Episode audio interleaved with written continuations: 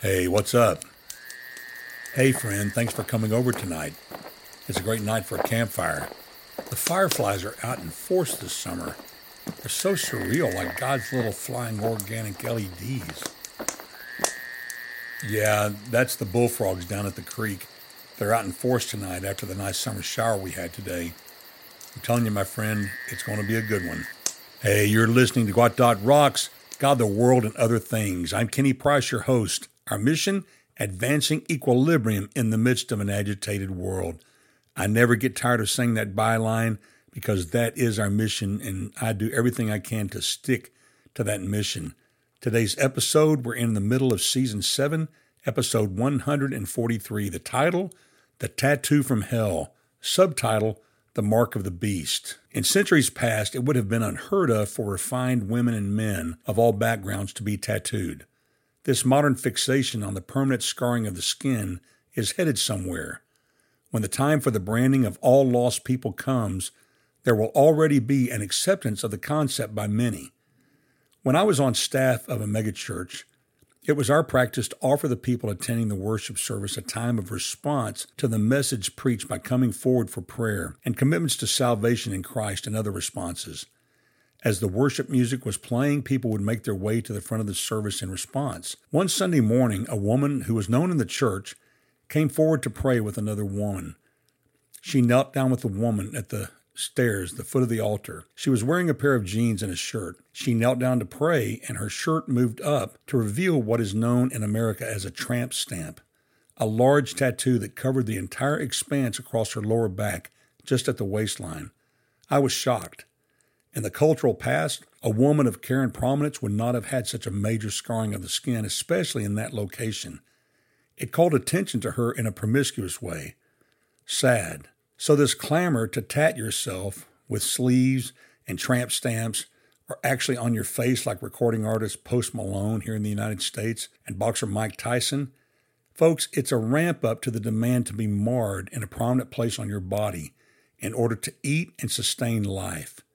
It will be a terrible thing that not only seals the individual permanently for the dominance, enslavement to Satan and the Antichrist, it will also seal the person's eternal judgment by Almighty God.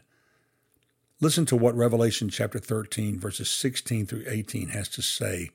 And today I'm reading from a different translation, the American Standard Version, because it is very accurate in regards to the way it portrays the Greek. Starting in verse 16.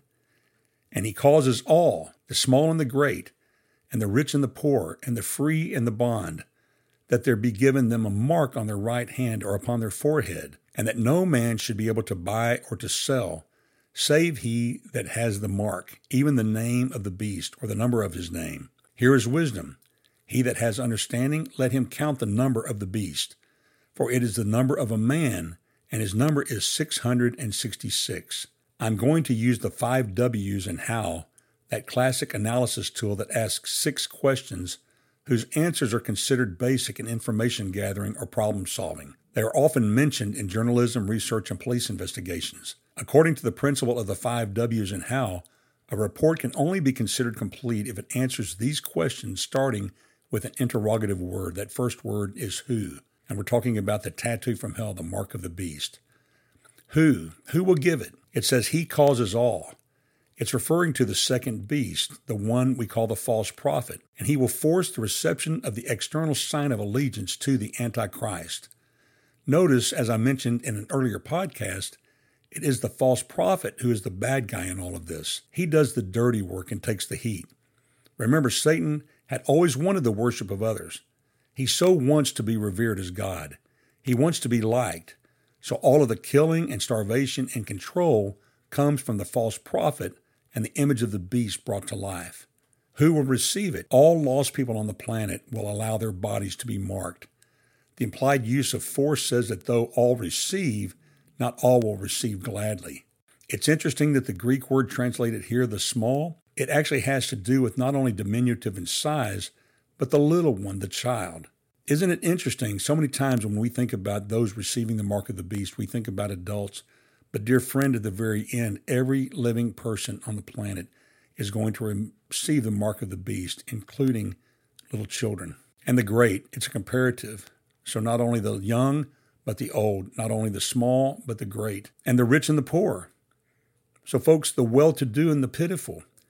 In George Orwell's 1984 dystopian novel, the all powerful reach of the party abdicates its strangling clutch on one class of people called the proles.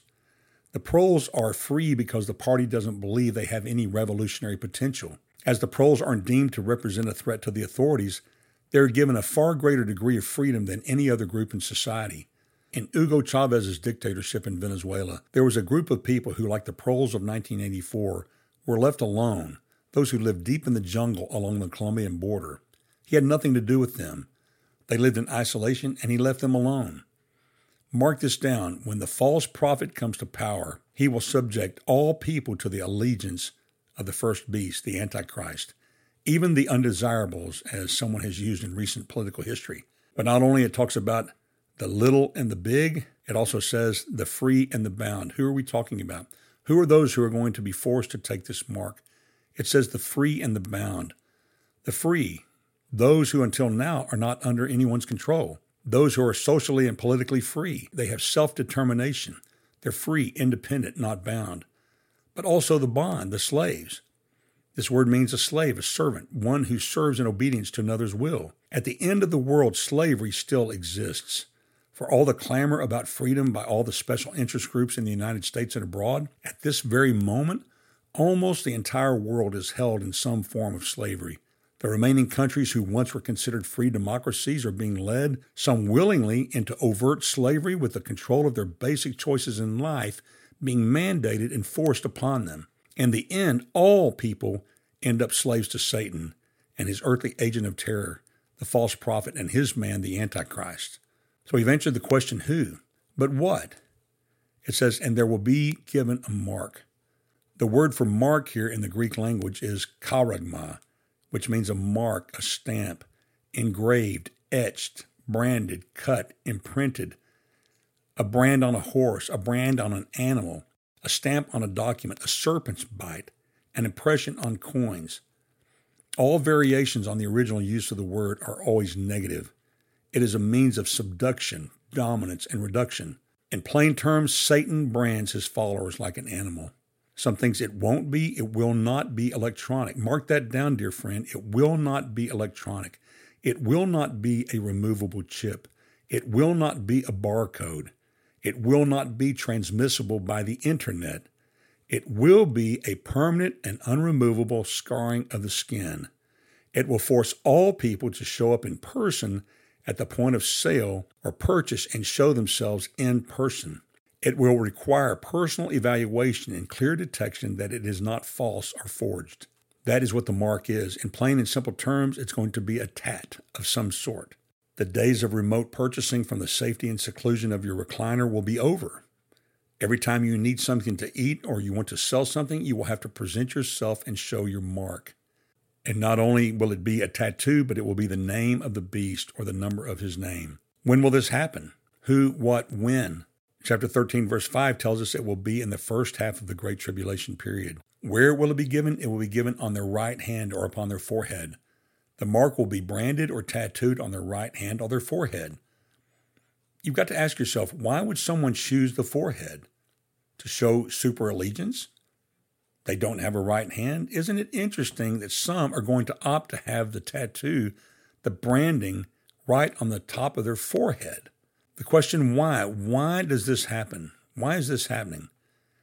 In verse 17, it says that no man should be able to buy or to sell save that he has the mark, even the name of the beast or the number of his name. Why is it given? The brand tattoo will be used as simple but extremely effective means of world control. Whoever controls the commerce of the world controls the world. Why would anybody allow themselves to be humiliated and mutilated in such a manner either gladly or reluctantly. Here's why because of the false assumption that it is the only way to self preservation. They adopt tunnel vision on the now of self preservation. Mark chapter 8, verse 36 asks the question For what shall it profit a man if he shall gain the whole world and lose his own soul? Matthew chapter 6 verse 25 says, Because of this I say to you, be not anxious for your life, what ye may eat and what ye may drink, nor for your body what you may put on it. Is not the life more than nourishment, and the body than clothing? Only the Word of God embedded in a person's life and their mind can enable one to stand against the powers of this world system and its desires to own you. A second response to the question, why would anybody allow this? The lack of an eternal perspective. The world is devoid an eternal perspective of life found in the Holy Scriptures alone, where the true future of the bearers of the mark is revealed. The eternal perspective is this, found in Matthew chapter 10 verse 39. If you cling to your life, you will lose it, but if you give it up for me, you will find it. John chapter 11 verse 25 says Jesus said to her, I am the resurrection and the life. He who believes in me, though he die, yet shall he live. That's the eternal perspective. And their real future is judgment and condemnation. So here we find the double edged sword of the Lord that cuts both ways the result of their sealing to the man of sin, eternal absence through the loss of real self preservation and salvation, and the eternal inclusion of the gain of special eternal condemnation and punishment. But how is this all going to happen? It all comes back to the Antichrist. Verse 18, it says, Here is wisdom. He that has understanding, let him count the number of the beast, for it is the number of a man, and his number is 666 the number of a beast, the number of a man. And literally in the Greek, it's 666. Why the mystery of the number of his name? Is the number merely symbolic? Or is it specific? Or is it both? The bottom line, I think the number is specifically 666, and it specifically points to one man, the beast. It is his number. I don't think it symbolizes fallen humanity. I think it specifies the beast, the epitome of evil. John calls for us to calculate the number and then goes on to calculate the number for us. I don't believe there's any great mystery here. It is straightforward, it is hidden in plain sight. So the person will receive either the Antichrist's name or the number 666. There is no mystery. Friend, these words have been given by the Lord and Savior Jesus Christ as a sober warning of this terrible totalitarian control to come under the God planned God ordained rule of the Antichrist as an external manifestation of the eternal sealing of condemnation of lost man to unrelenting torture by molten hellfire. God has supernaturally given these prophetic writings ahead of time so that all people are without excuse. May you and I turn to God, give our lives to Him, and surrender to the eternal salvation found only in Jesus Christ and have our lives sealed by the power of the Holy Spirit as a guarantee of eternal redemption and rescue. May this be so for you and for me. And with that, my friend, I bid you peace.